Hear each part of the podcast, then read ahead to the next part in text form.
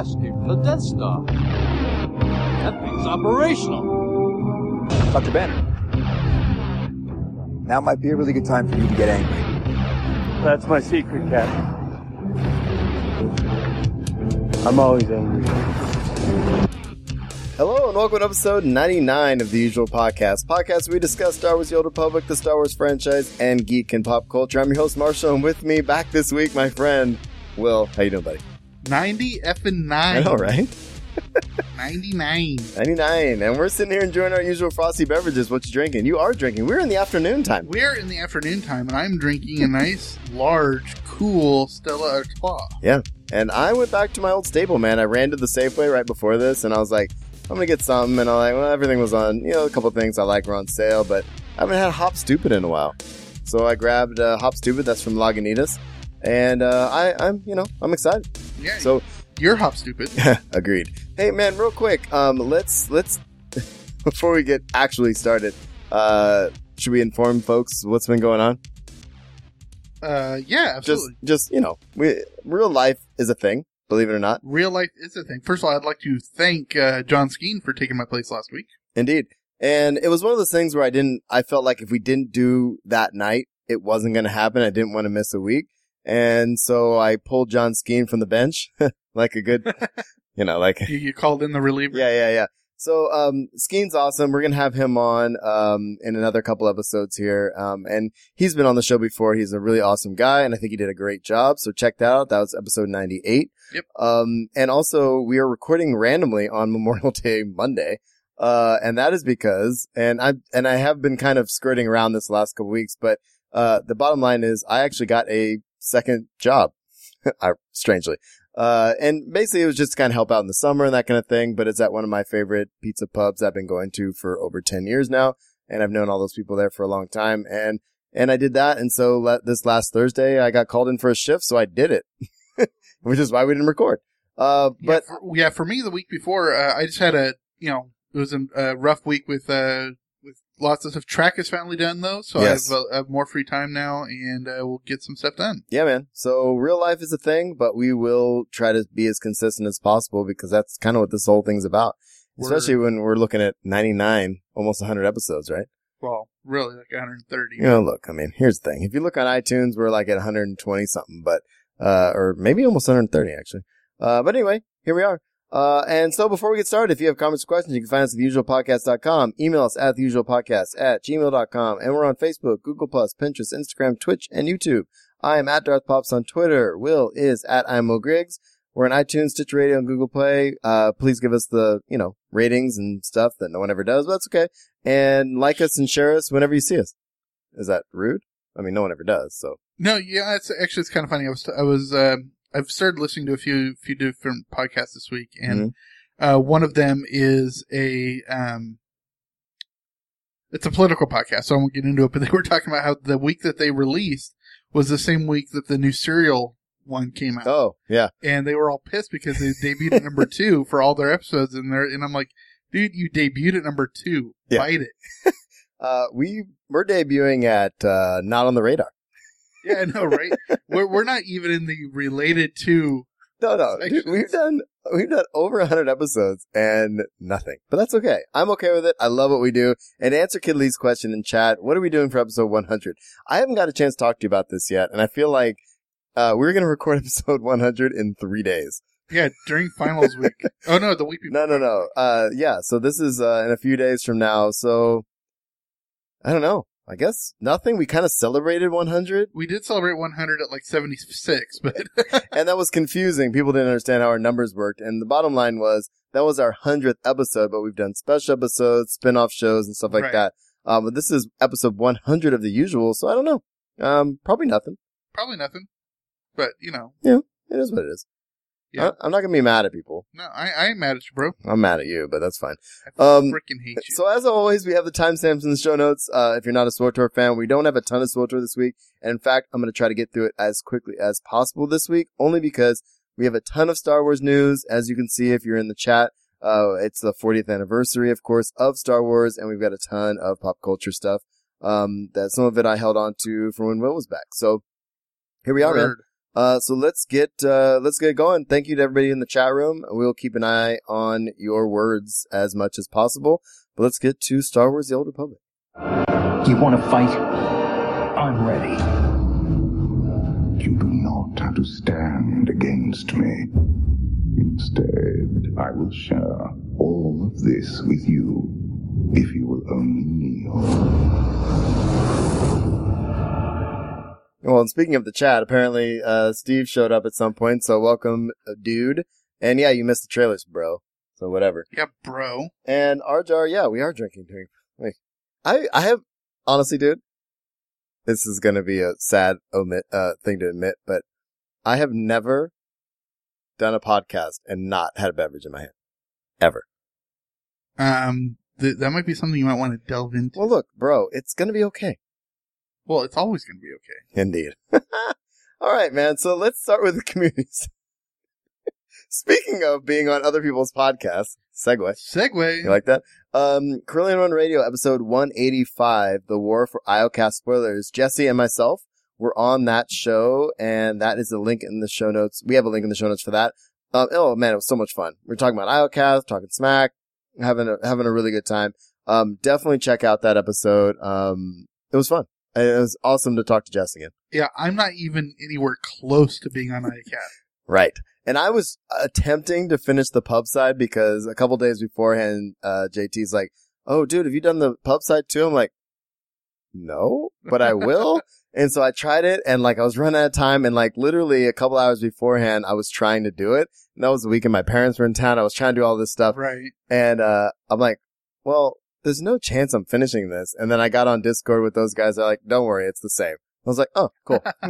So it's a really cool episode. Definitely check out Corellian Run Radio, episode 185. And they are also doing a writing contest, as they do every so often. They are. And this one is Ain't Yo Wampa's Writing Contest. And I have a link in the show notes to it. And essentially, they have a couple of pictures up on the site. And write a paragraph or a page or a whole short story and enter their contest. Are you going to write with one hand? I'm going to type with one hand. Okay. Done. You know? And also we have Extra Life coming up. The kickoff event, I believe, is next month, the 26th, I want to say. And there's some t-shirts up, and I don't have a link right now, but before I publish this, I'll have it up. There's some really cool t-shirts, and I sent you a link to really? That. Yeah. And it's cool, and all that's going to go to help Extra Life, and our guild, I know, has raised thousands of dollars, which is pretty damn cool. Oh yeah, I mean, yeah. Seriously, Jess really spearheads that with a few other people, and she does a great job. Indeed. Speaking of, man, we're segueing the mess out of this. We are. It's literally like we're on a two-wheel vehicle. And so, speaking of Jesse and Grog and some other folks from our community, I think Grog DM'd. I haven't listened to it yet, and I'm sorry. This is just little information because I just wanted to make sure I highlighted them, and I'm going to go back and check it out. We can talk about it next week, but you know how we do our D&D stuff. Right. They did a Star Wars role-playing game. Was it based on the Wizards of the West Coast one that came out? I'm not sure Grog? Which one it is, even, to be honest with you, but Grog was leading it. And there's some clips, and I have the link in the show notes for that. But I will definitely check that out in the meantime for next week and give them the proper due that they deserve. Because anybody that's going to basically do role-playing, tabletop role-playing, and record it and publish it, right? I think that's important, which I've been trying to get our group to do for a while. And it's your wife saying no.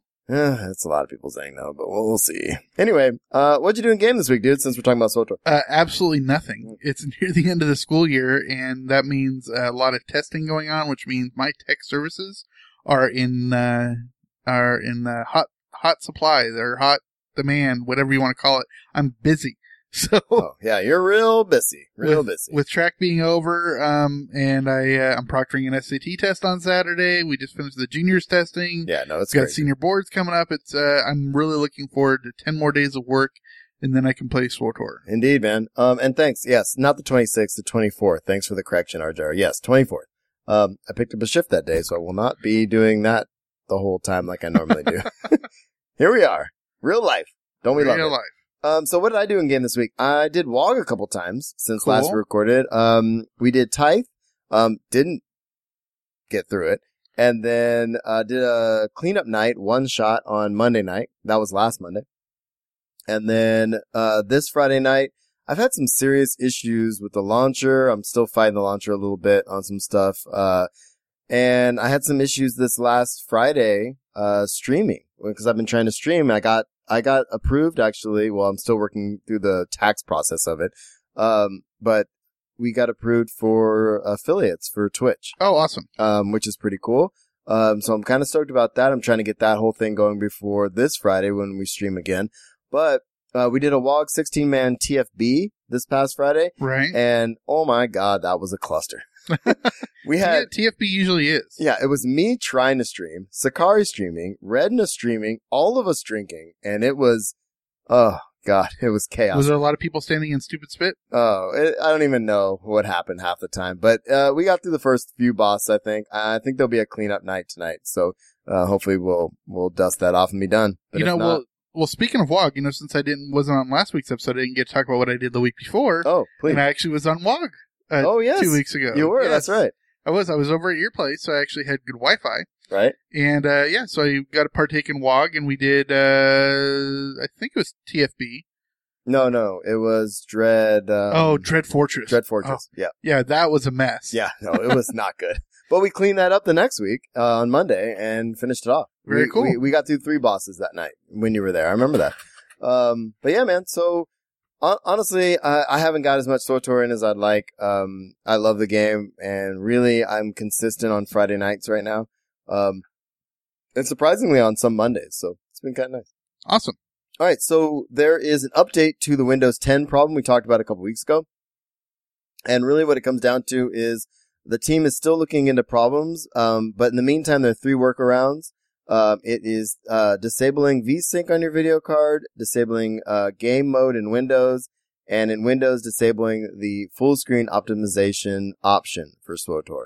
And so this is a problem that we're having with the new Windows 10 Creators update? I think so. I'm not sure which update. I don't have Windows 10. I'm having a couple of bugs that when I uploaded it, when I updated it on my work computer, it was having a major issue with working with my my antivirus. Oh, interesting. And now, since I've updated it on my laptops were running fine with it, but since I've done it on my desktop, for some reason my antivirus is gone. Really? And I can't connect any of my network adapters. Huh. So I don't know, and I wonder if that's Windows. You might want to email them. That's crazy. Yeah, and what's weird is because it used to be able that you could do a restore right back to the previous update. Now it's harder to do that with the new. It's not easily findable.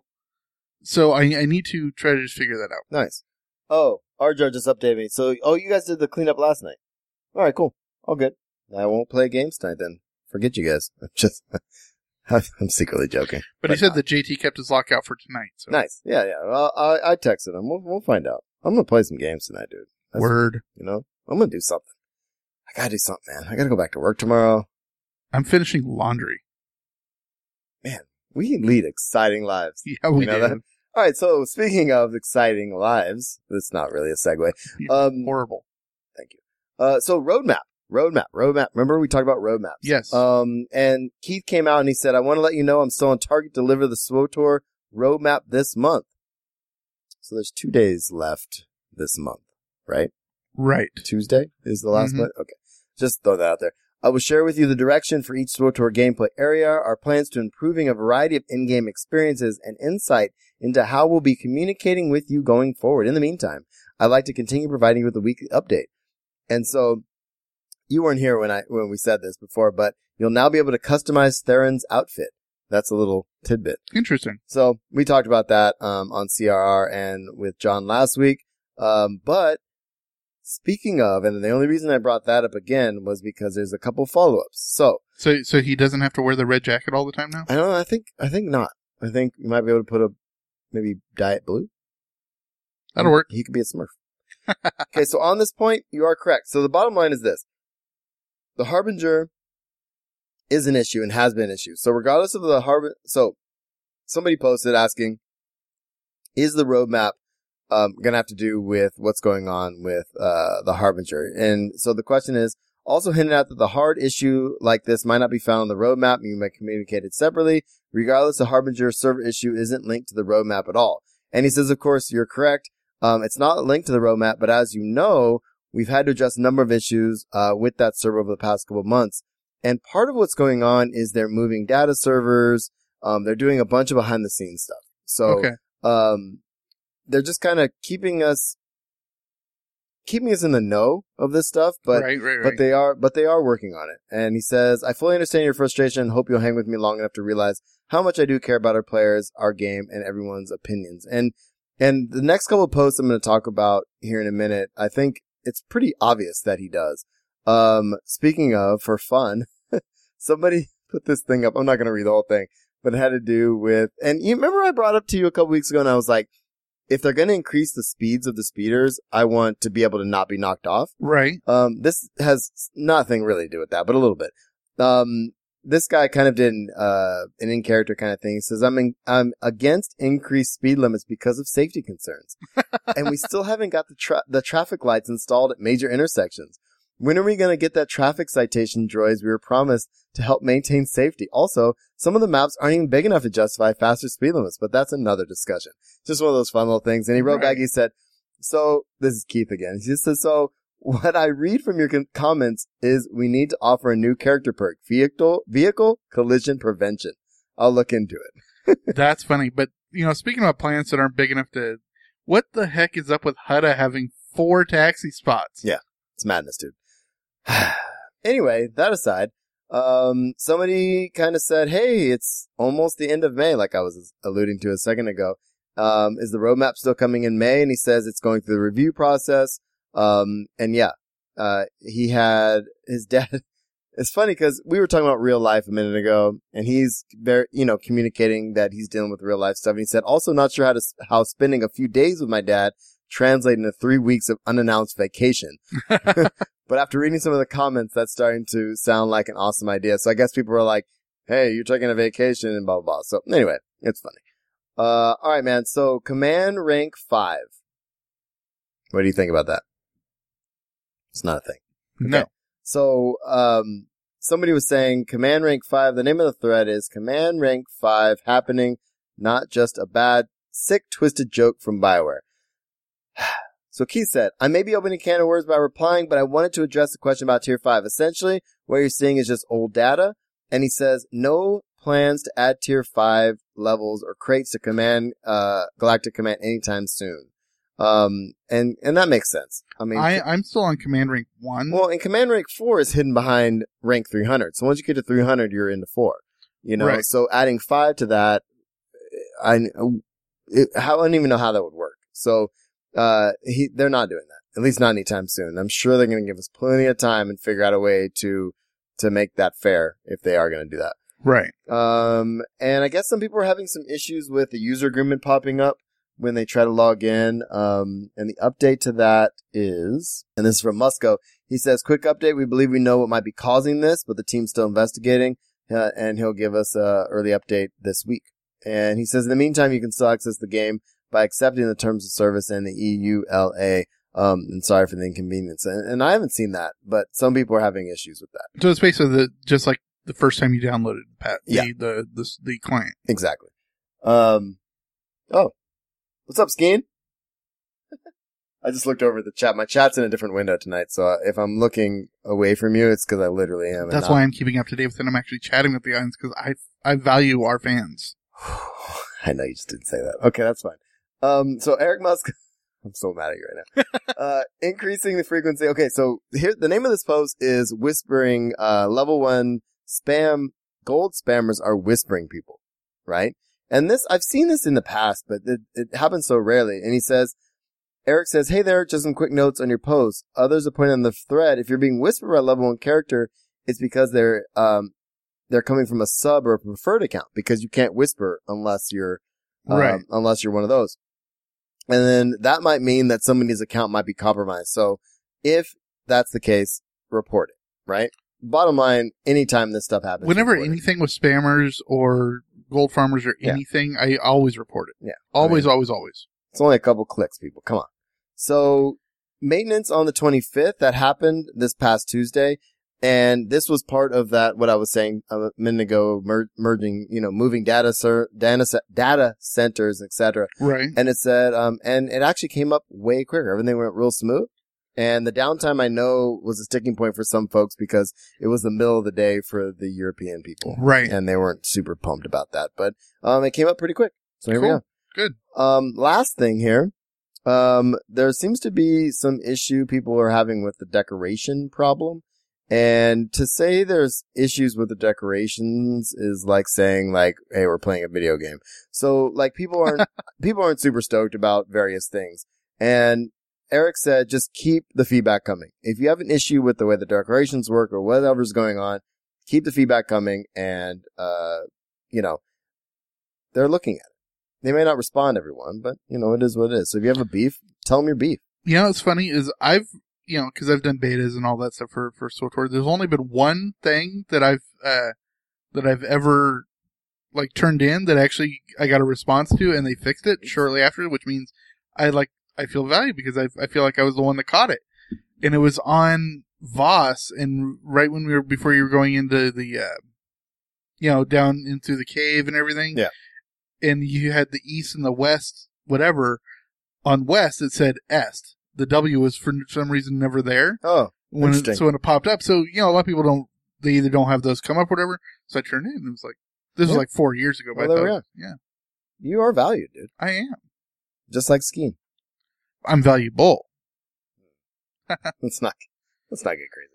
That was our SWTOR section. Do you have anything else you want to talk about SWTOR? No, I can't wait to get back in the game. Yeah, same here, man. And I want to say a big thanks to Wog and Unholy Alliance, Wookiee Mistake, and Skeen, and all these folks who are just. I mean, I love our community, and as little as I'm in game right now this time of year, I appreciate all of you very much. So, that's that little moment. Not you. But them. See? I'm in the market for a new podcast partner. Okay. No. It's too late for that.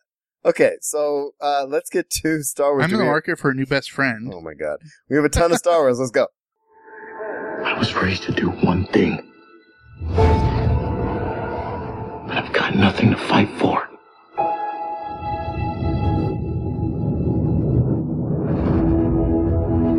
Nothing will stand in our way. I will finish what you started. This might be old chat news, but I'm with Kid Lee. I'm not going to upgrade to Windows 10 on this machine. I'm just not. You know, actually, Windows 10 is really good. I have Windows 7 Ultimate. Yeah, you're weird. I really like Windows 10, but it's the new Creators Update, which is the one that's causing the issues. Uh-huh. But on the original Windows 10, I had nothing but good things. Moving on. We're in Star Wars, dude. The first thing, I have a picture up in our feed here on Twitch of Star Wars 40th anniversary, man. And the first link I have is literally to StarWars.com, which why would you not go there? There's a ton of stuff. I can't even wade through all this stuff, dude. Excuse me. I only picked and choose a few things to deal with today, but if you are into Star Wars and you want to celebrate the 40th, and we would have recorded on the 40th on Thursday if I hadn't been called into work. So it is what it is, but there's so much stuff here. So what do you think, man? 40 years. I feel old. Yeah, right? I'm older than Star Wars. You are not. I'm not. I'm just a little younger than Star Wars. Yeah, you are. So nothing else to say about that besides that? No. I'm excited. 40 years. It's great, man. That's big. Okay, cool. So, new standalone film to be decided next month. And that is the bottom line right now. So, we are on the cusp of getting a decision, dude. And it says, we haven't identified it yet, but yes, another spinoff is in development. This is Kathleen Kennedy. And this is in the Vanity Fair deal, which we're going to talk a ton about today. Right. We have a couple things right now that we're circling, and we're making a decision between the two pretty shortly. It's probably for 2020, and we'll make a decision by June. So really funny. What's happening in June? What is? D23. Oh, shocking. And we've been talking about this for months. That is when they were going to release the info. Well, and Skeen and I actually talked about it last week, and that seems to be the logical deal. And then they're really going to highlight that, I think, at Comic-Con.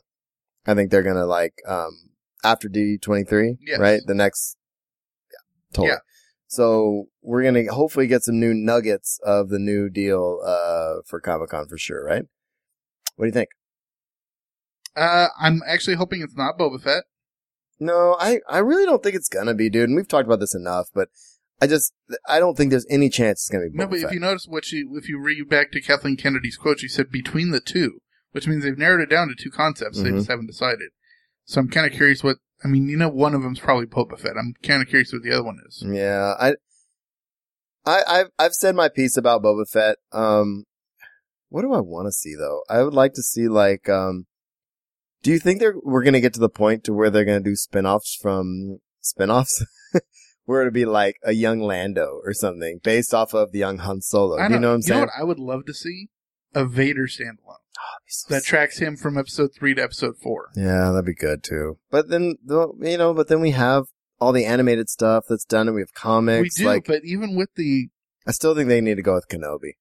Oh, Kenobi would be my number one choice. I think that's, of the major players, that's the story that hasn't been told in canon yet. Yeah, because the only canon thing we've seen of him between Clone Wars and and episode 4 is in the Rebels season this last season. Right. But with Vader, I mean, we had a little bit with the comic book and in Rogue One, but when he shows up in he's the main character in Clone Wars, but so in between Revenge of the Sith and Rogue One, the only thing you ever see him in is Rebels, and it's very tangential. I hear you, man. Yeah, I'm up for anything. I think bottom of my list, is Boba Fett, just because I feel like I've had enough of the Fett family, but Yeah. I'm with Kid Lee. I think my number one choice would be Kenobi, and my second choice would be something from the Old Republic. Yeah. That would be really cool. If they bring in something from the Old Republic I think the only thing they could really do that would be mainstream would be Revan. No, but they've already mentioned Bane, though. They could do Bane because they've canonized Bane, sort of. They did, but it was in, offhanded at the end of Clone Wars. But then they can kind of bring in, those Bane books are good, man. There's some really good stuff there. I think they could do that. And I think either that or Kenobi would be cool, too. I don't know. What do you think? Anything else? I think they could focus on the Mandalorian Wars. Yeah? But I think if they did, that would be more of the next cartoon that Filoni does. True. I'm not going to... Okay, so Last Jedi news. Vanity Fair. You and Iokath, you just talk a lot. Okay, Vanity Fair reveals Star Wars The Last Jedi special issue. This is basically, obviously, timed for the 40th anniversary. Of course. There's 4 amazing covers for it. This Vanity Fair article, a lot of the stuff I'm going to say after this all comes from that. And what I like about what comicbook.com does sometimes is it makes the people... I have the actual deal in here. It says... I have the link in the show notes somewhere in here for the whole article and all the stuff. It's in chapters. It's serious. That's cool. I haven't read it all yet. And most people aren't. But... what these things do is kind of break apart a few things. So that's kind of what I'm going to talk about tonight. So, first thing here is Captain Phasma will have a slick new weapon in The Last Jedi. And what I like about this is you see it in the picture. I don't know if you've seen this. It looks like a little, it basically looks like just a battle staff, like a staff of some sort, but it's kind of sharp. It's sharp on both sides. It's real thin. It's almost like a pike. Yeah, it's real thin. What I like about it though is it says, Hidalgo says it's more low-tech than many would assume. And what I like is that this is kind of close quarters kind of thing for her. And I'd love to see her using it. And it kind of reminds me of Game of Thrones. Oh, yeah. Which I think would be sick. And there's some details about Kelly Marie Tran's character in the articles as well. And this is Rose Tico is the character's name. Cool. And there's some stuff about that in here. And there was something I wanted to pick out of this. Hold on. It says the details don't paint either Rose or Paige as integral components of the film, but considering Han Solo was merely a smuggler and Luke Skywalker merely worked on a farm, many of the franchise's most important characters have humble beginnings. So I think this might be one of those characters that does something else kind of after, which will be kind of cool. And I don't know. Seeing these three together, I think that's a really cool pick. Yeah, it is. The three we're talking about is Finn, Poe, and Rose. Oh, sorry. I forgot. We're not a visual medium. We're not a visual medium, and I forgot. You're dumb. You're stupid. Okay, so this, I think, is one of my favorite posts from this whole thing. Luke Skywalker. Sorry, Mark Hamill. disagreed with Luke Skywalker's storyline in The Last Jedi. And the quote I'm going to pull out of this is this. At one point, this is Mark talking. I, at one point, had to say to Ryan, I pretty much fundamentally disagree with every choice you've made for this character. Now, having said that, I've gotten it off my chest, and my job now is to take what you've created and do my best to realize your vision. And he went on to say he's on board with both the theatrical cuts of Force Awakens and Last Jedi, and he admits he's partial to his ideas, even they aren't always the best. And he says, I have thousands of really terrible ideas I would love to share with you, among which you might, just the law of averages, find a nugget of something and go. That's not as terrible as the other 35 you just told us. So I like his humor, and I also like the fact that he's like, look, this is not where I would have gone with it, but I respect you enough to go forward with it. Right, and actually this is something that kind of came up today, and I didn't put it into the show notes, but that it has come out that the story writing for these movies has been very similar to the original trilogy and not like the prequel trilogy. Right. Whereas the prequel trilogy, it had to end at a certain point. So everything was leading to something. So you had to plan it out. Right. Whereas the original trilogy, you could change things as it went along, which is why you have Luke and Leia kiss and then all of a sudden they're brother and sister later. They're related. Exactly. Things like that. Yeah. Because as it turns out, when Ryan Johnson was brought on to write episode 8 and write the treatment for episode 9, they just said, it's all for you. You do what you need to do. Right. And so he took over after The Force Awakens had been written, and he could go anywhere he wanted with it. Well, even though the chat's behind me, I have Disco Dom agreeing with me, Kenobi.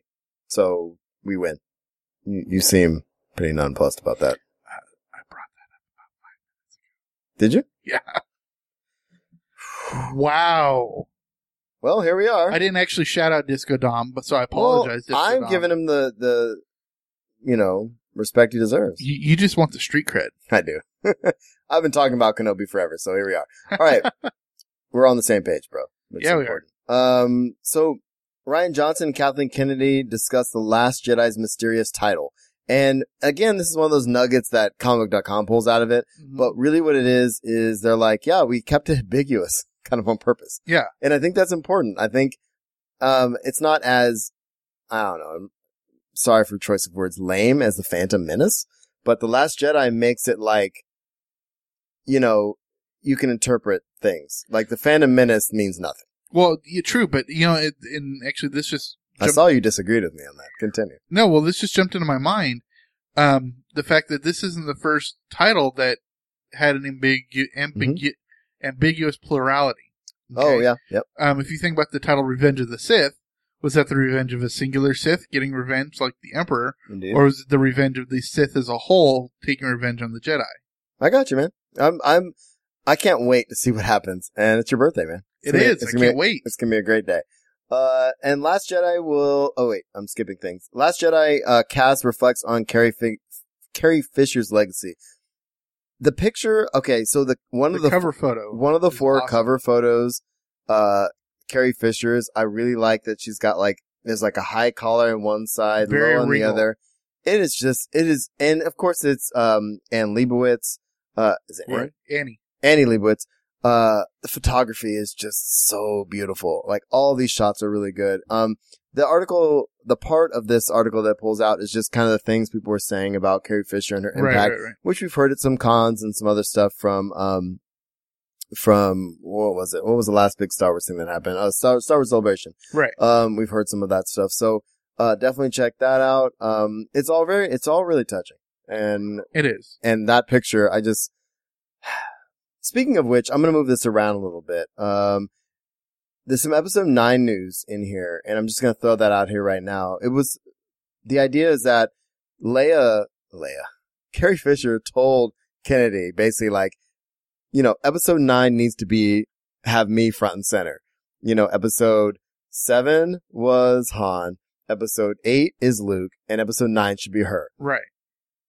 And Kennedy basically says, yeah, it would have been. It was going to be. And now that it's not, it's really going to be interesting to see where 9 goes. Yeah, it kind of makes me think about, because, you know, as we talked about a couple weeks ago, that Colin Trevorrow is now writing 9, and it's not Ryan Johnson. Right. Could it be because he had set it up to go that route, and now he's like, it's not that he's stuck in that mindset, but it's like that framework is already there. And so they need a new voice to come in, and they just said Trevorrow's or name. Someone fresh to be like, okay, let's look at it without Leia. That preconception, you know what I mean? Right. Yeah. So anyway, I threw that in there, just for that reason, since we were talking about Leia. And The Last Jedi, this is the preview. The link I have in here, it says Last Jedi, the definitive preview. And that is all of these articles, from front to back, which is really nice in digital form with all the pictures, chapter by chapter. They go dark side, light side, characters. It's really freaking cool. I have not kind of dived through it all yet. It's thousands and thousands and thousands of words, and it's really well written, really well shot, but definitely gonna need some more time. You gotta remember, just a couple of years ago, there's the major Vanity Fair article when Force Awakens came out, and Andy Leibovitz did those famous pictures in the cockpit of the Millennium Falcon, and then, you know, back when Phantom Menace came out in 99, they had a big Vanity Fair issue too. So. Indeed, yeah. So it's in the same vein. The cast is attends a scoring session for The Last Jedi, and which I think is so cool because, of course, you have John Williams, and you figure you shoot a movie, and then to have the actors go in and watch it being scored, I think is really darn cool. So absolutely, I've got that in there. Last Jedi will not focus on any epic romances. What do you think about this? Considering. Episode 5 did. Well, I think this is just that people are expecting it to be a mirror of Empire because Force Awakens was like a mirror of A New Hope, and which is what Skeen and I talked about last week a bit. Yeah. Right, and I just, you know, I'm okay with it. Yeah, I don't think it needs the romances, and not every movie needs a romantic arc. No, and actually a great example of this is the original Mission Impossible movie in '96 from Brian De Palma. The Tom Cruise character and the Emmanuel Barrett character, who played John Voight's wife in that movie, they originally had a love scene, and when it didn't work, and so you kind of see hints of it in the final cut, but they yanked that out, and it just made the movie so much better because you didn't need it. Agreed. So yeah, I mean, if there were to do any romances, I mean, they might hint at some romances. Do you think it might be a trans character and maybe? One of the guys, or what do you think? I think it'd be awesome if it was a hint at the bromance between Poe and Finn. I know, we talked about that a few weeks ago. I mean, I think that'd be fun, but I think that picture with the two guys and the girl, I think they're the hinting at a love triangle kind of thing, like kind of like in episode 4 where you get Han and Luke kind of going after Leia, like still she's got spirit. Yeah, you know, and I love those are some of the best lines. You know, is the little like, "Hey, no, I like her too." Oh no, you can't have her. I'm not sure if I like her yet, kind of thing. And exactly, that might be kind of cool. I don't know. We'll see how it goes. And well, you and I talked about this off mic, but a couple days ago, but how I love that meme of the scene from Force Awakens where Poe and Finn see each other on the ground and they're looking at each other so intensely. Right. And somebody had overwritten in the meme, it said, tell the whole world we're bros, dude. And then it's one of them whispering, we're bros, dude. And he's like, why'd you whisper it? He goes, because you're my whole world, bro. Yeah, I love that kind of stuff. All right, man. So last thing here for Last Jedi 40th anniversary, Vanity Fair kind of stuff. This to me makes sense. The name of the article makes sense, but we may not learn much about Snoke in The Last Jedi. I would hope not. I hope not either. And we didn't know anything about the Emperor. No, pretty much in the whole trilogy. No, it wasn't until, I mean, we learned he was the Emperor and he was the one pulling all the strings, but you didn't really, I mean, you knew his name was Palpatine and you knew he used to be a senator, but until you get to the prequels, you don't know anything about it. You don't know squat. Right. And I think that's okay. And I think they're, you know, I love all the Snoke theories and stuff out there that makes me laugh, but I don't know. My favorite Snoke theory is that he's the stormtrooper that hit his head on the doorway. Right. Oh, that'd be awesome. All right, man. Last thing for episode stuff. Episode 9, the production date. It's going to actually start production a month after Last Jedi hits the theaters. So they're starting in the winter. Yeah, it makes sense. Yeah. Which is cool. And I already talked about the Leia stuff. So let's get to... I think I'm going to skip the Battlefront stuff. Okay. Just because I don't really care right now. Well, I'll just say it. There's a new Battlefront trailer. I haven't watched it yet, and I didn't put in trailer time. And there's some cool info maybe about the protagonist. I like that there's a story. Right. Well, the protagonist is that female Imperial soldier, officer. Right? Yeah, soldier. Yeah. So I'm into that. And, you know, like I said, I haven't watched the trailer yet. I got a link in the show notes to it. Battlefront 2. I never picked up Battlefront 1, mostly because I played it at Comic-Con that year, and there was no story. And if there's no story, right. I'm past the point of just playing a shooter to shoot. You know, I don't play shooter games. Yeah. I mean, I thought the gameplay was cool, but it was like, okay, this is just a different skin of Halo. Yeah, and it wasn't going to hold my attention. And not really even Halo, more of a you know what I'm talking about. I know what you're saying. Team Fortress. Yeah, Merchandise. So there's a bunch of 40th anniversary merchandise, and it's way more than I can cover in this thing. Well, both Disney and Star Wars love their anniversaries, so there's just going to be tons of stuff. So there's a commemorative coin, of course, which you must have. There's also Luke and Han Solo and Luke Elite Series die-cast action figures. There's a lithograph set. There's ornaments. There's Princess Leia limited edition figurine. I mean, some of this stuff is $250. I mean, if you're in... Here's the thing. If you're listening to this and it's already how many days past the 40th anniversary and you don't have this stuff, you weren't in the market for this stuff. No. Let's just put it out that way. But there's some really cool stuff. And I also have a link in here, too, for this article is actually really neat. This is on Nerdist, I believe. And this is this is on StarWars.com. And it's one of those links that I mentioned earlier, but it's Star Wars at 40, Darth Vader Reborn. The story of Hasbro's stunning new Black Series figure. And it's kind of like step by step, how they figured it out, early stages. It's one of those really cool reads. So I threw that there in merchandise as well. Awesome. And I just want to touch on what Skeen said in chat. Ignore Skeen. That he's saying that I am Snoke, and you heard it here first. And I'd like to say, damn you, Skeen. I told you to keep that on the down low. Well, here we are. Revealing our secrets again. Okay, Parks News. Anthony Daniels he recorded new lines for this, Star Tours. And you know how when the Force Awakens came out, there was a new, route, let's say, on Star Tours. And the idea is that they're doing the same thing with the, Last Jedi. Yeah, it baffled me that for years they didn't change anything about the original Star Tours route. And I'm like, that seemed to me like the biggest selling point of a ride like that. That because it is video and choreographed movements on the mechanical angle, that would be something you could easily change to update for new content. Yeah, I agree. So that's happening. I'm intrigued to see what they do with Star Tours, where they move it to. They're going to have to move it. I don't think, especially in Disneyland, I don't know about Disney World, but in Disneyland, they have to move it out of Tomorrowland. And put it in Star Wars Land, right? You would think so. And the cool thing is because it is that sort of ride, it's going to be hard to move. But it's not like you're moving an entire track system. No. This is you're not moving a 2-mile track system. You're moving these simulators. You're moving. Right. I mean, it's going to be like intense. We talked about how it would make sense to, especially since they did the redesign in California Adventure, right? To move Roger Rabbit over there, especially since they're shrinking down the size of Toontown. Exactly. And to really basically taking away that theming. But that would be harder to move than this. I agree. Speaking of rides changing, Guardians of the Galaxy ride is now open. Oh my God, it's open now. It's going to be awesome.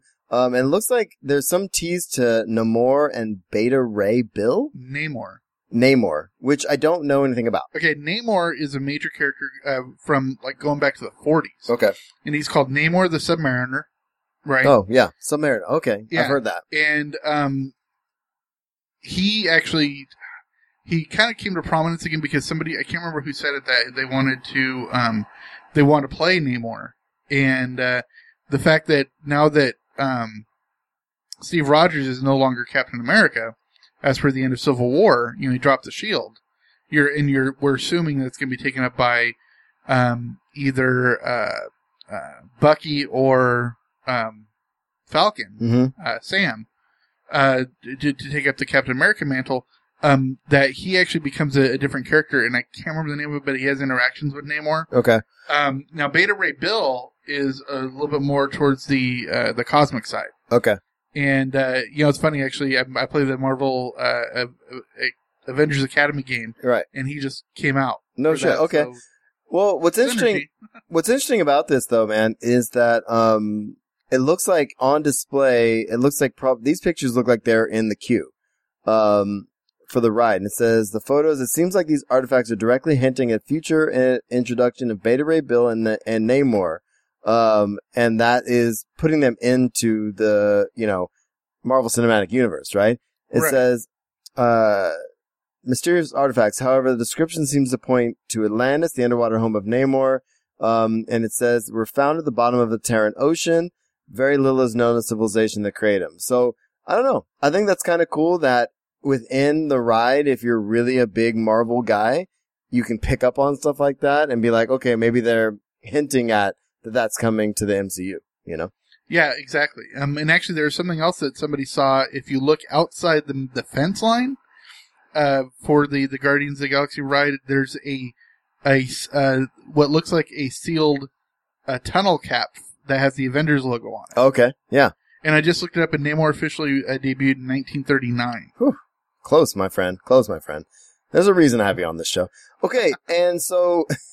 There's also a thing in here I don't really quite understand. And this says Disney's Guardians of the Galaxy ride isn't tied to the MCU. So I don't know what that means. It's not... well, it just means it's not the storyline. Basically... Oh, it's a whole new story, it says. Right, because yeah, okay. it's a standalone story that you're trying to escape from the Collector's fortress. Okay. It's not part of any storyline in the MCU. It's weird that they have to make that distinction, but when you have everything in sync with like the comics and everything else going forward, it's like you gotta make sure you do that. And... Right. Big parks news, which most people that go to parks understand, Pandora is open now. Yeah, that opened up, I believe, was May 17th or something? I think it was this week, actually. I think there was a soft opening and a press opening that week, and then it opened... You might be right. I don't remember when. But it's open now, and the link I have in here has some of like... Oh my god, look at this stuff. This is insane. Some of the drinks, Navi Tales... some of the food. You know what's crazy about this, man? Is this land, I don't think, is going to be even nearly as popular as it will be when and if it decides to, they decide to actually put that movie out. Oh, exactly. All right, man. Anything else? Star Wars or parks? No, that's it for me. Whatever. I can't imagine any kind of future where I am a hero. Well, you're not. In the future, none of you are. Heroes. You're legends.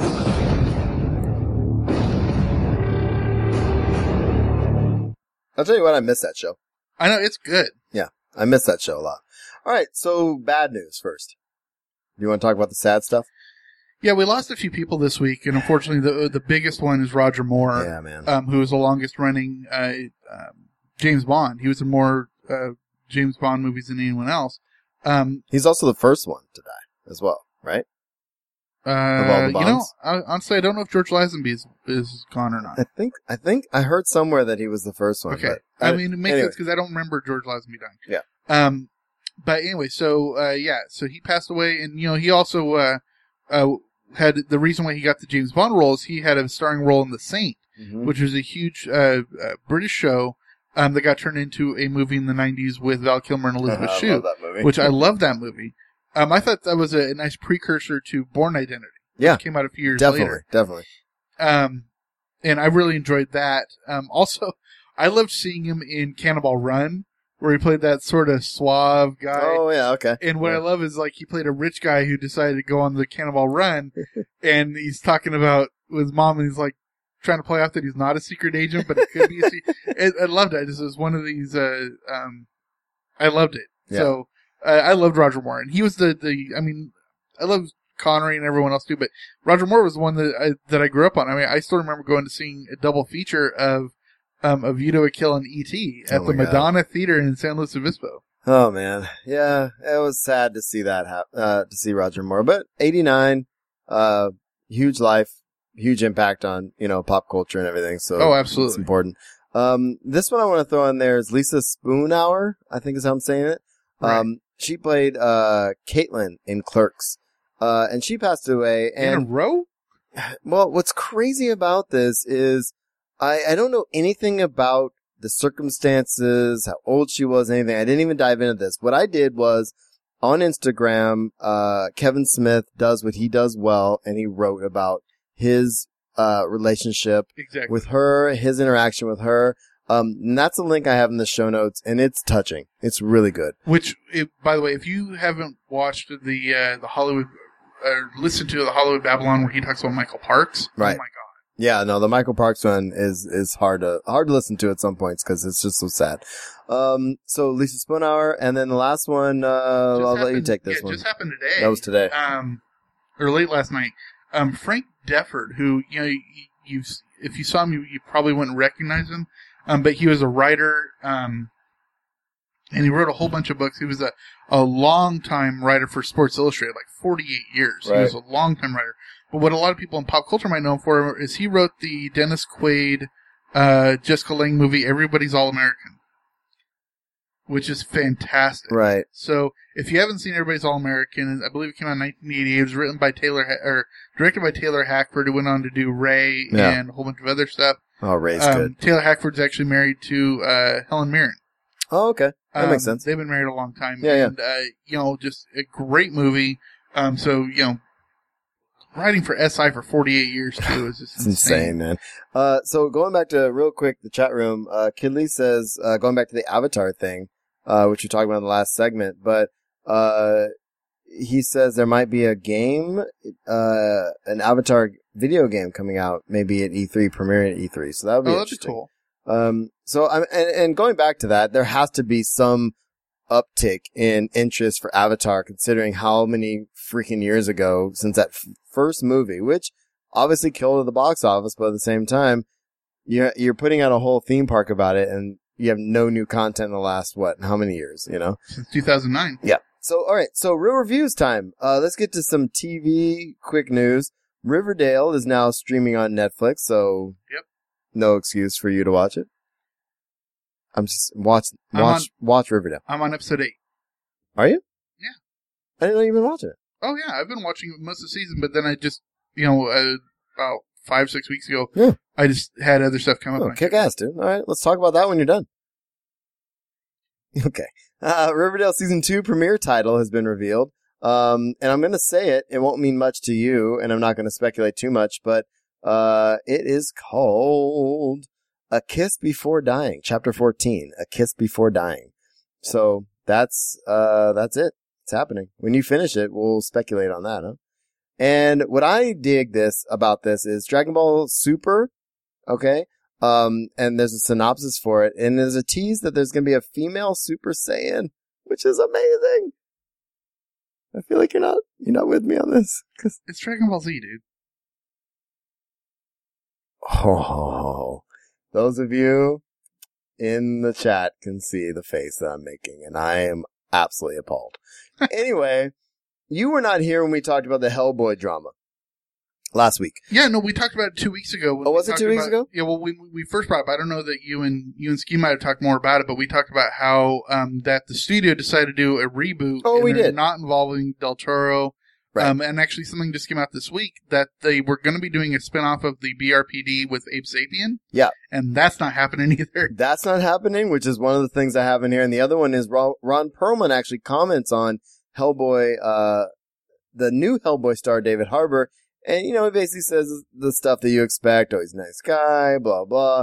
But it's almost like he says it and then he says, but the third one was meant to be epic and conclusive and resolve, and it kind of go on. And it's like, you can sense there's some bitterness there, even in the article from what I read. It's gotta be, yeah. And it makes sense, but like, man, it just sucks the way they went about that, I feel like. Oh, I completely agree. I really like David Harbour and I think he's going to do a good job. Sure. As Hellboy. But, you know, remember a couple years ago we bumped into Ron Perlman on, I mean, like, he typifies Hellboy. But he's also getting older, too. He's like 70 years old, isn't he? He's getting up there, yeah. I think he said he's 68 or something like that. But, I mean, doesn't mean you can't play a role because you're old. Cause, I mean, hell, Liam Neeson's in his 50s and he's still doing action films. Yeah, well. He didn't start doing action films until he was 50-something. We can't all be Liam Neeson, so. Good point. Yeah. Anyway. All right, so a little bit of casting news. Mission Impossible 6, which has been in production for over a month or so. Angela Bassett is going to be on the... going to be in the movie now as well. Very cool. And as we've already seen, Henry Cavill is in it too. So, and they brought back Rebecca Ferguson, who's the first major female lead to return for a second outing. Right. Because, you know, you had, like I said, Emmanuel Barrett in the first one, you had Thandie Newton in the second one, you had Michelle Monaghan in the third one. Right. It just, and I haven't watched the last few, I think. I don't think I watched they're 4 or 5. All very enjoyable. No, I like the Mission Impossible stuff. The second one was the low point. Yeah. Right? And that was the one that was directed by John Woo. I talked about earlier. The first one was done by Brian De Palma. Yep. So the second one was very John Woo-y. I mean, it's all about, you know, motorcycles up on one thing, lots of doves, lots of slow-mo, stuff like that. The third one... John Woo did Face Off, right? Yes. Oh, I love that movie. Love that movie. The third one was J.J. Abrams, which was fantastic. Yeah. Then J.J. Abrams' disciple, Brad Bird, who also did The Incredibles and Tomorrowland and a whole bunch of other things, he did the fourth one and the fifth one, I believe. Okay. And then the sixth one was done by Christopher McQuarrie, who's fantastic. Oh, okay. Nice. And he's doing Brad Bird did the fourth one, Christopher McQuarrie did the fifth one, and he's doing the sixth one as well. Cool. July 25th, we're going to get old Scarlett Johansson on Blu-ray in the form of Ghost in the Shell. Oh, cool. Okay. Which we've seen and we've talked about. And actually, and I talked about this when we saw it, but it's the way that I felt coming out of Ghost in the Shell was how I felt coming out of Johnny Mnemonic.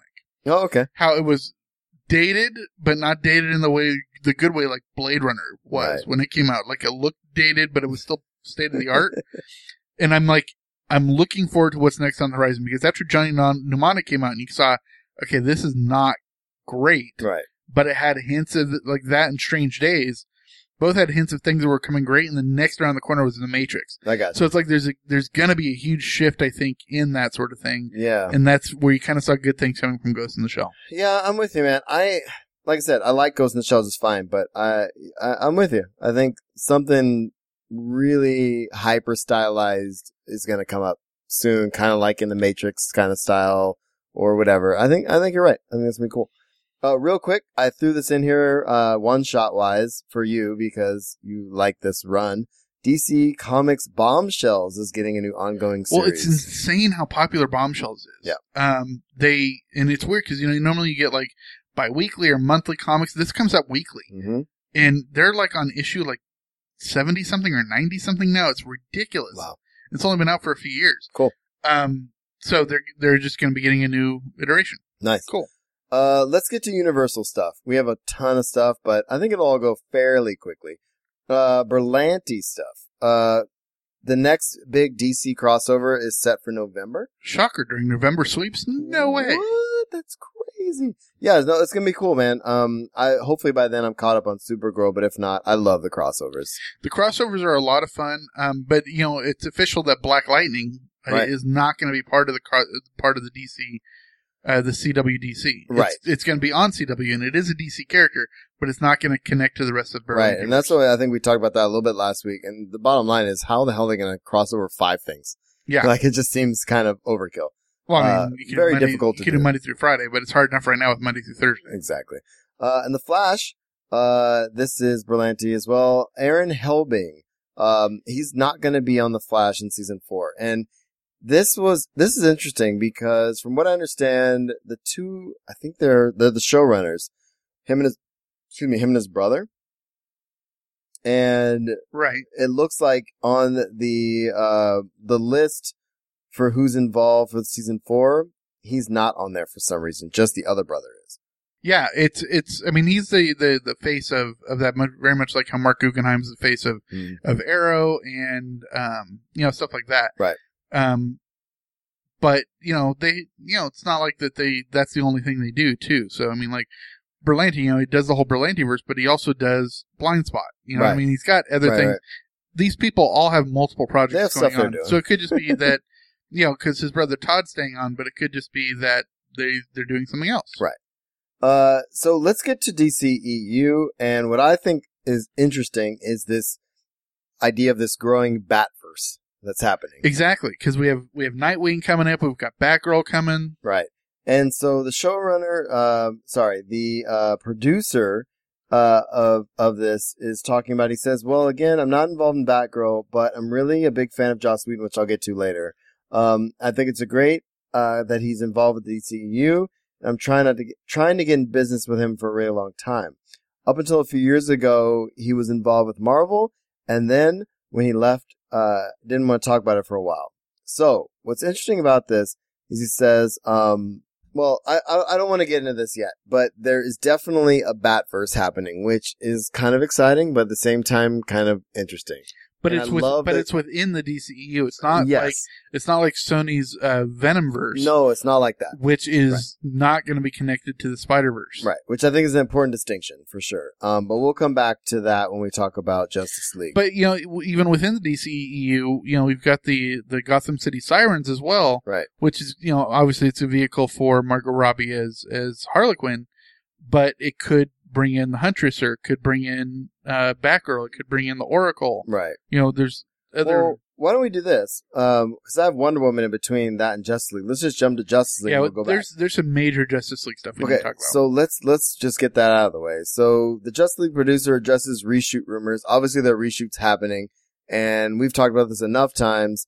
There are always reshoots. Yeah, reshoots aren't always bad. Reshoots can be... If you've got major budget, right. Like, we talked about this with Rogue One. They did reshoots and it worked out great.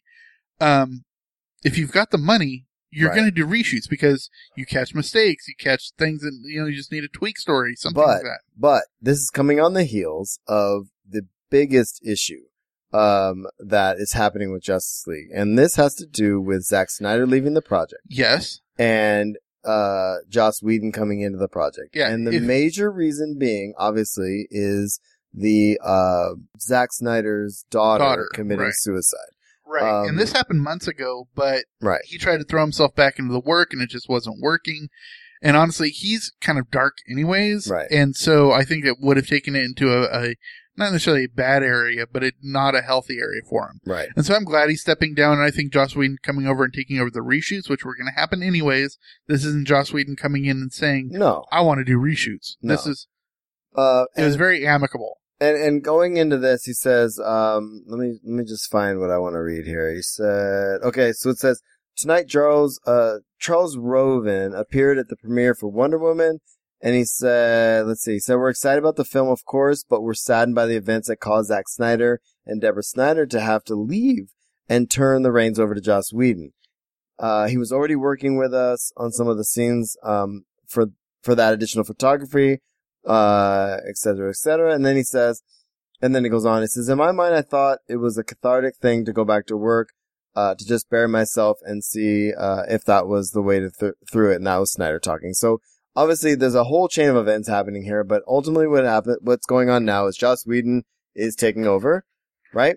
Right. And, I think it's going to be really interesting to see Joss Whedon go from Avengers and everything else he's done to now working on Justice League, and having the reshoots already happening, I think people are making their own conclusions here. Yeah, I mean, it's hard not to make your own conclusions, but I'm just excited because you're bringing in talent. That's all it is. Talent gives good stories. I agree. All right, anything else on Justice League? Nope. All right, Wonder Woman. Gal Gadot explains why Wonder Woman is needed now more than ever, and I like this article only in this one line that she says. She says, I think that everything Wonder Woman stands for is brilliant. She stands for justice and peace and wisdom and love and acceptance and compassion. And all of these things are rare. They're becoming rare in our world. And I only wanted to highlight that for that line because, God darn it. You know, it's getting kind of frustrating with what's going on in the world. In light of some of the other stuff that inevitably we'll have to end up talking about later, in a few minutes here. But yeah, I think somebody that stands up for those things is important right now, right, whether it be a man or a woman. You know exactly. What I mean? So I'm glad that that happened.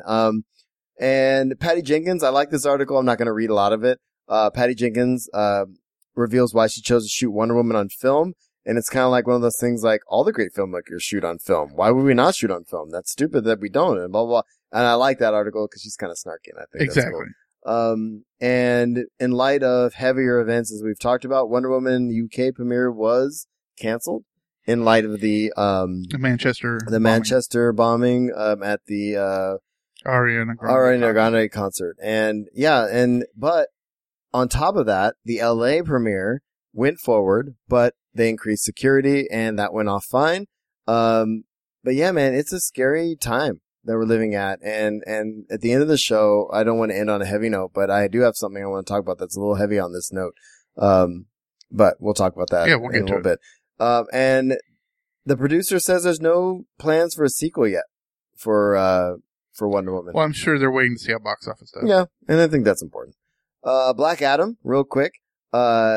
There's an article in here, Dwayne The Rock Johnson, what attracted him to Black Adam. And we talked about Black Adam last week a little bit, I think. And he says, I love the idea that his backstory, that it starts off as a slave.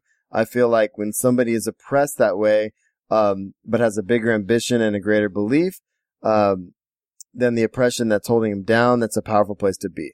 So, and, you know, he says his family gets killed. He comes back from that and on all that. So I think that's cool. And I'm intrigued to see this Black Adam project kind of come together.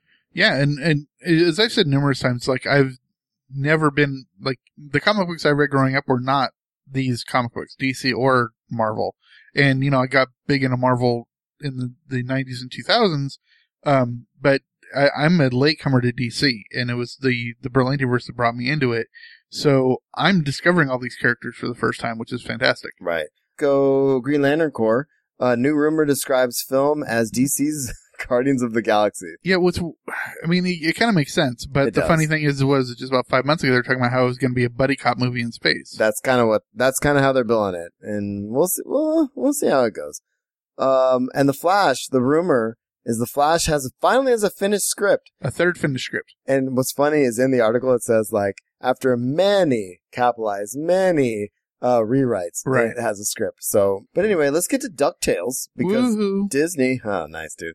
Lin-Manuel Miranda joins Disney's DuckTales reboot cast as a voice. And there's some awesome actors in this. There is, and seriously, if you add Lin-Manuel Miranda to anything, it's going to be making it better. What I like about this, man, is that recently the wife and kids and I, we watched one of the DuckTales movies just because the kids hadn't seen it, and they got it at the library or something just randomly, you know, and we watched it, and I just remember how much fun that show was every day, and I'm glad they're rebooting it, and it sounds like it's going to be pretty solid, so.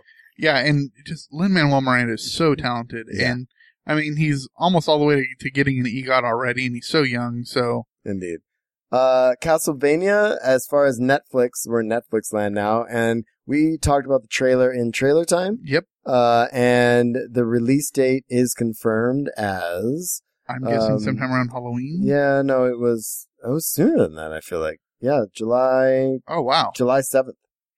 I'm guessing they're trying to get kids while they're out of school. Yeah. So July 7th, we're going to get the Castlevania anime Netflix deal, and it's going to be sick. Cool. Let's talk about Venom, dude. I wasn't here last week when I'm sure you guys talked about it, but I am all in on Tom Hardy playing Venom. No, I think it's going to be great, and I hope he does the same voice kind of secretly, but it's fine. Between him and Bane, but it's fine. So Sony announces Marvel's universe. This is basically happening. There's going to be Venom. Venom is going to be directed by Zombieland's Ruben Fleischer. Cool. Which is cool. And there's also an article in here as how Eddie Brock became Venom without black suit Spider-Man, because this Venom, I guess, is happening without Spider-Man bringing the symbiote from another planet, I guess. But, you know, I don't know enough about it to care, but it's going to happen. It is, and it'll work. They'll figure it out. And the Venom stuff is actually sounds kind of cool, man. And Sony is actually, their whole idea is to kick off this I guess, this new, their own little universe. Yeah, right? The Venomverse. Right. Which is important. Absolutely. And it looks like it might be connected with Silver Sable and Black Cat, too. I mean. Right. Because they're all connected to Spider-Man. Which I have right here, yeah. So the spin-off movie, that one gets a director, and this is part of this whole universe as well. So Ruben Fleischer is going to direct the Venom movie, and Tom Hardy's at the star. And it says Gina Prince Bythewood, writer and director of The Secret Life of Bees, is going to direct this particular spinoff. Cool, which is pretty cool. All right, man, we're almost done. Almost done, sort of. I don't know, kind of. Yeah, no, we're almost done. Fox. Yeah, Fox is saying that they're in no hurry to find Hugh Jackman's Wolverine replacement. Well, what it comes down to is they're doing all these other characters and stuff. They are, and the I mean, there's no. And how cool is Logan? Logan is cool, but there's no X-Men movie that requires Wolverine in the offing. Right. And the next thing that would make sense for him to be in would be X-Force, but even that's not necessarily necessary. Indeed. And that's the third Deadpool movie, so it's going to be down the line. Right. And Michael Fassbender, he is probably going to be in Dark Phoenix, from what I get from the article. Right. But nobody's really talking yet. Yeah, there's very little information on Dark Phoenix coming out yet. And X-23 probably won't be in future X-Men movies, because where would she be? She's in Canada. Yeah, in a nutshell, it just wouldn't quite fit, especially as... well, it really doesn't make sense, because she's now so far in the future. Right. As opposed to everyone else, because they're still back in this time period. That's a good point, too. And although time is a little funky, but you're right. And The Gifted, which is the TV show, right. X-Men TV show, Anna Paquin's rogue character, she kind of dodged around the question if she was going to show up in it, and so it kind of sounded like she might be, but she can't talk about it yet. Cool. So just a little rumor thing. And Deadpool 2, Jack Kesey is going to be the villain in the piece, and I'm not familiar with Jack Kesey. Do you know who this guy is? I'm looking at it right now. Yeah, I'm not familiar with him. Let's see. The rumor is that he's going to play Black Tom Cassidy, which was created by Chris Claremont and Dave Cockrum, and that was in X-Men 101 in 1976. Oh, he came from The Strain, and he's in the new movie Baywatch. Okay, cool. And New Mutants news. We have New Mutants movie will be a full-fledged horror movie. Good. Can you believe that? That'd be cool. Oh, it's going to be crazy. I don't think I can watch it. We'll see. And there's reportedly a cast of Sunspot, and I don't think this is confirmed yet, but according to EW, a source close to Josh Boone says that Henry Zaga, which is in 13 Reasons Why and Teen Wolf, has been cast as Sunspot. Well, Sunspot's one of the major New Mutants, so, you know, it's big to get a name actor for that. Well, not necessarily a name, but a quality actor. Right, and I read this earlier today. Rosario Dawson is in talks to play one of the New Mutants in X-Men New Mutants. And, you know, this is just showing that DC and Marvel and Fox and Sony and everyone are starting to play nicer with everybody, because as we see, like, Josh Brolin going from Marvel to DC, and yeah, everybody switches. So what's cool about this is the person she's supposed to be playing, Dr. Cecilia Reyes. She was created in the 90s. She's a Puerto Rican character, trauma surgeon. What's actually kind of funny is that, you know, yeah. But check that out. Wow, doesn't that look just like her? Yep, crazy. Anyway, I'll watch Rosario Dawson in anything. Yeah, we will. Period. Guardians of the Galaxy 2, which we're going to talk about here briefly because we've both finally seen the damn film. I loved it. And it's made over $700 million worldwide. It actually just yesterday, I think, passed the first one for box office. Yeah. And so you loved it. I loved it. What was interesting about the movie, and I think hands down, I love the first one. And to me, it's not as good as the first one. But for a different reason than you think. It's just way funnier.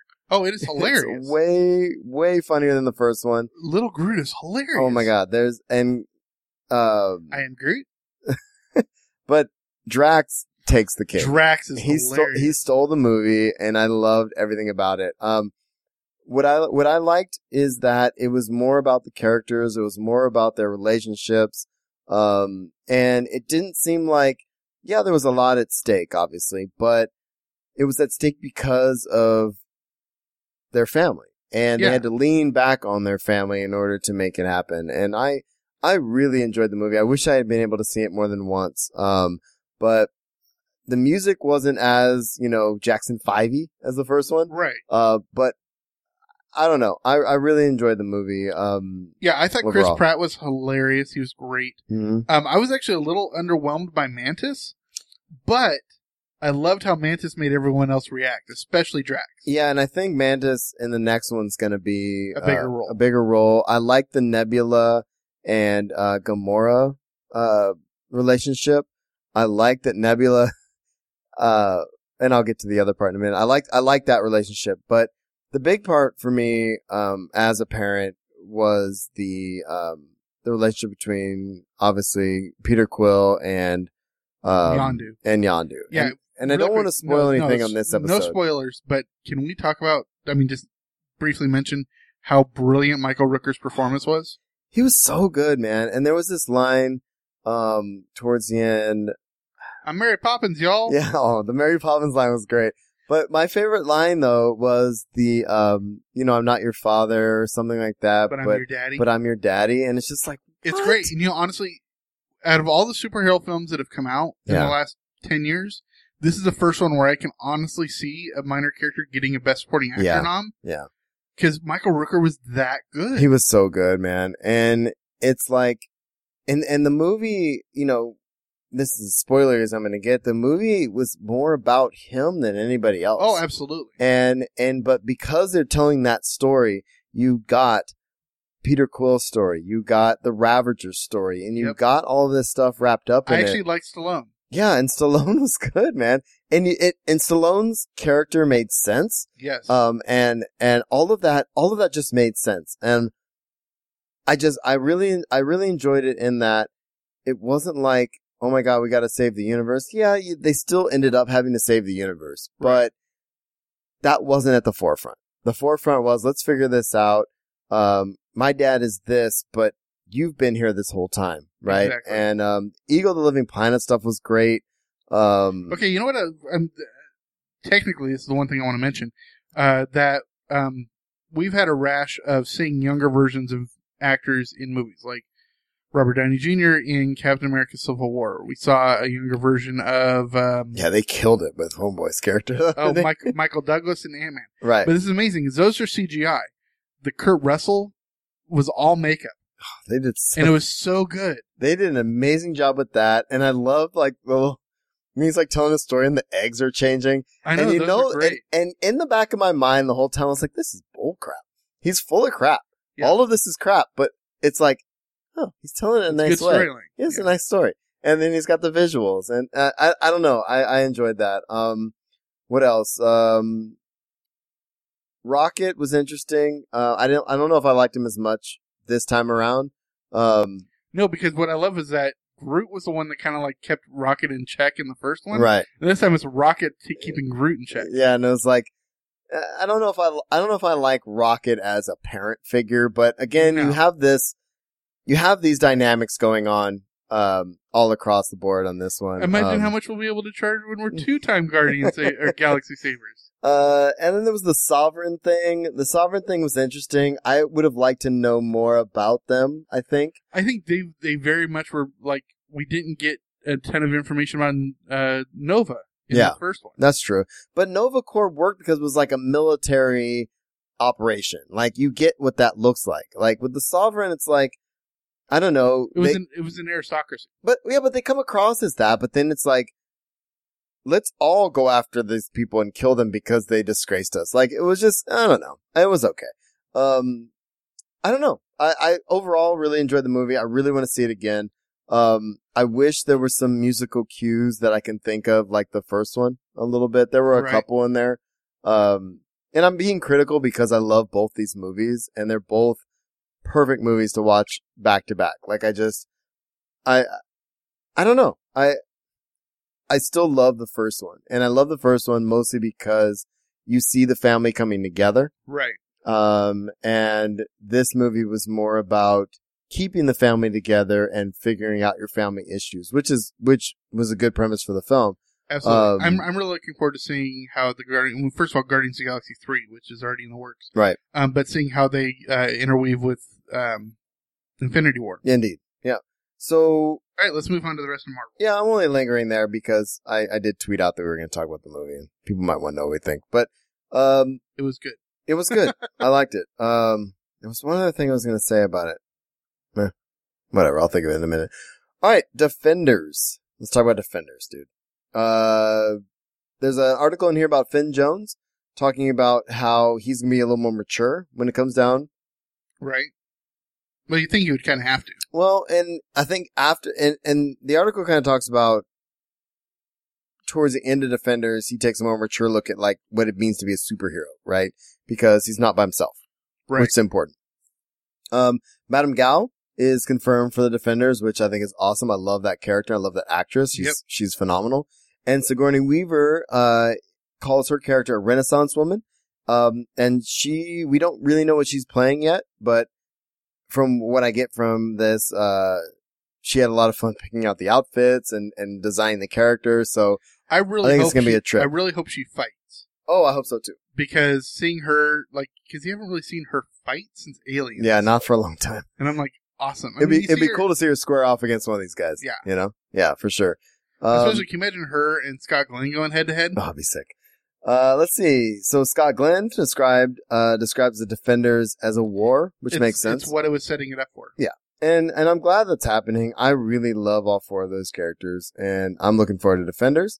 I really hope they do. Is one way they could tie in all of the previous shows is that Sigourney Weaver's character was not necessarily the puppet master, but she had a part in Kingpin taking control and Purple Man. Oh, that would be cool.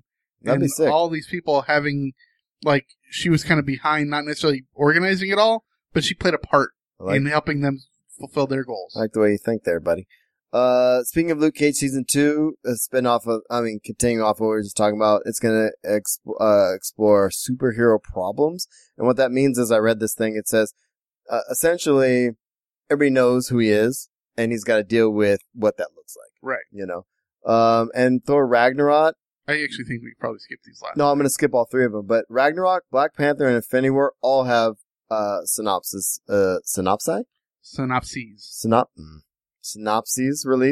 So, if you're into that kind of thing, check it out. We got links in there for that.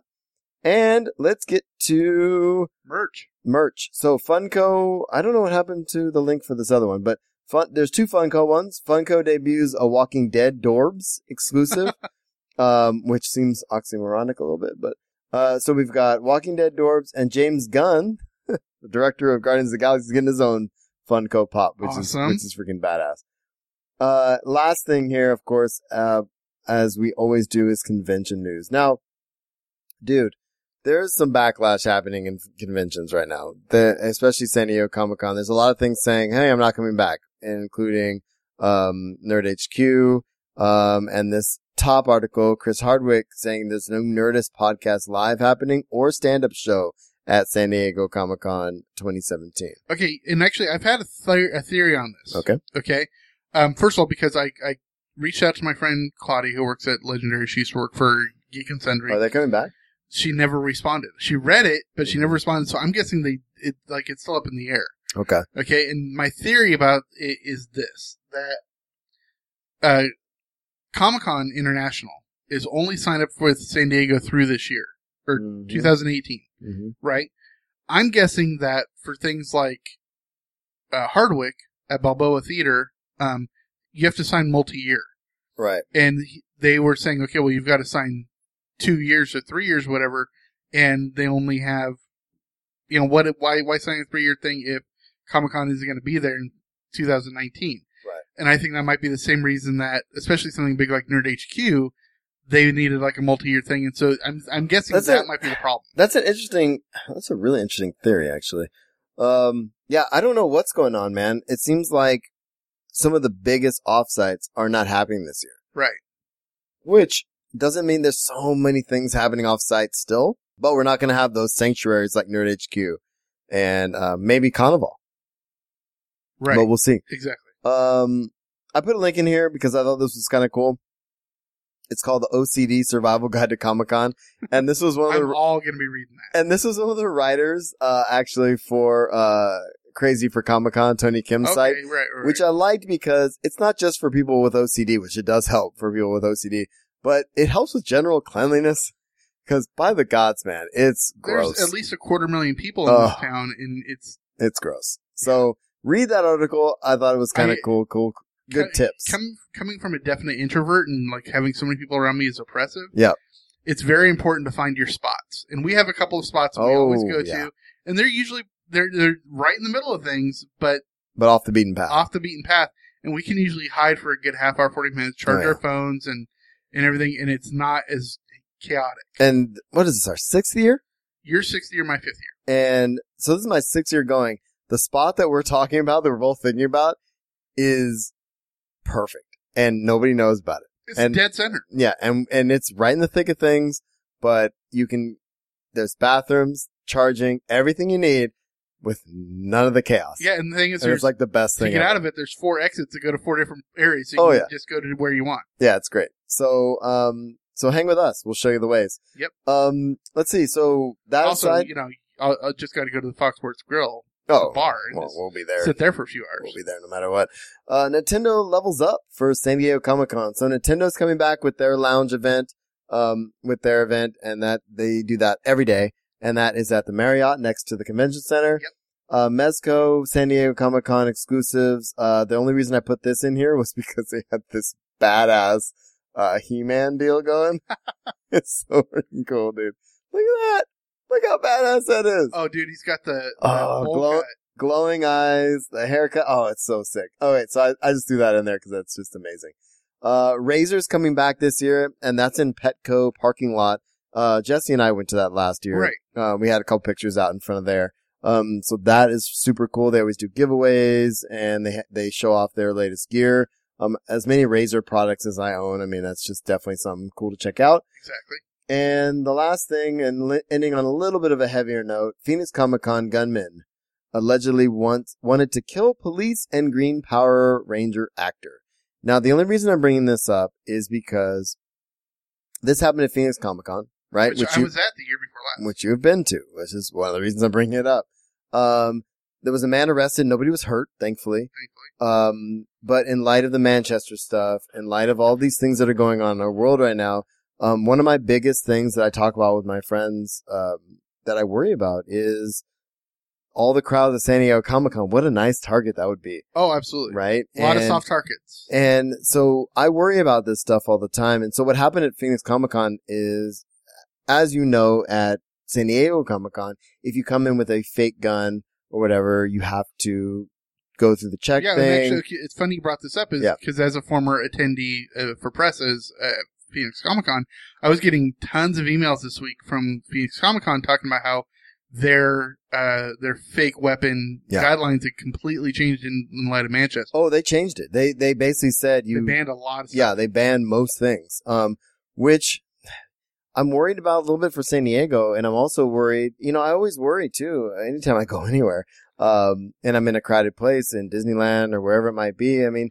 these things are real, man, and so if you're suspicious of these things or whatever, like, just don't be the person that doesn't say anything, Honestly, when in doubt, follow the rules of New York City. If you see something, say something. Just report it, so I worry about this stuff all the time, and I didn't want to end the show this way, but... I'll kind of lighten it up here for a second.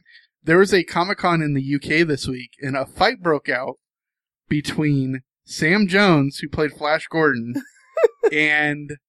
oh gosh, I'm sorry. Who was it? Give me a second here. All right. Anyway, like I said, the reason that I brought it up was mostly just because I just worry about these things, and I want geek stuff to be sacred, and I don't want things to, happen to people who are just trying to celebrate their fandoms. You know what I mean? So while Will is doing that, I'm going to talk about a couple of ways you could support our show. We have Patreon. Oh, that's what it was. Oh my god. Sorry. No, there was a fight between Sam Jones, who played Flash Gordon, and Lou Ferrigno, who played the Incredible Hulk. Oh my god, are you serious? Lou Ferrigno? Yeah, and a fan broke it up. He's a monster. Well, so Sam Jones. Yeah, they're both big. Yeah. And and a fan broke up the fight. Oh, I just thought funny. So fights, and this is why I ended it this way, is because very rarely do you see fights at conventions. Very rarely do you see any kind of anything besides like, there's usually very little drama. I'm upset with you because you're saying this thing about my fandom. There's very rarely anything violent that happens to these things. And that cosplay is not accurate. I know. It's like, I would rather argue about accuracy of cosplay than have anything else violent happen. It never hurts to say this again. One of the biggest things is cosplay does not give consent. Oh, of course. Of course. All right. So on the slightly light to heavy note, we're going to end the show. Let's end the show. Thank you for tuning in to The Usual Podcast. If you have comments or questions, you can find us at theusualpodcast.com. Email us at theusualpodcast@gmail.com. And we're on Facebook, Pinterest, Google+, Instagram, Twitch, and YouTube. I am at Darth Pops on Twitter. Will is at MO Griggs. We're on, all the things. Give us ratings. And we like the things. We like the starters. If you want to support us, patreon.com/usualpodcast is the best place to do it. Thank you to Skeen and everybody else who does it, Zen and Jesse and all these people who support our show. Steve. And what's great about it is those of you that have upped your contributions in the last month to help us get to Comic-Con, you have no idea how helpful that was. We just got our plane tickets. We booked our plane tickets because of that. So we are locked in as far as everything we need to spend money on. So now it's just food, spending money, and Lyft and Uber stuff. Exactly. So thank you to all of you who do that. So what we're going to do going into episode 100 and everything else, patreon.com/usualpodcast. Give us $1 or $2 an episode. We're going to do I'm revamping kind of all of that stuff. But you do get our blooper reels and you get our trailer time and everything else. So I'm working on some really cool stuff, and anybody coming to our Pucked Cantina, I will be bringing you socks, and you don't know it yet, but it's going to be great. So honestly, I think a good idea, we need to make a t-shirt for Pucked. Yeah, we do. And I would like any suggestions you have, you can send them to @DarthPops or @IamWillGriggs. Yes. Something in the vein of you've just been pucked or something like that. Yes, we could do a little contest, maybe. A little contest. Impromptu contest. If you have any ideas for a Pucked Cantina t-shirt, send them in to us. We would love that. And audibletrial.com/usualpodcast. You can get a free audiobook on us. We would love that. And we get $15. You get a free audiobook, Thrawn, anything. Yep. Game of Thrones, whatever. And, yeah. And we're done. We're out. So what are we going to do? I don't know. Make sure you have a fun. Yeah, have fun, and we'll see y'all next week. Peace.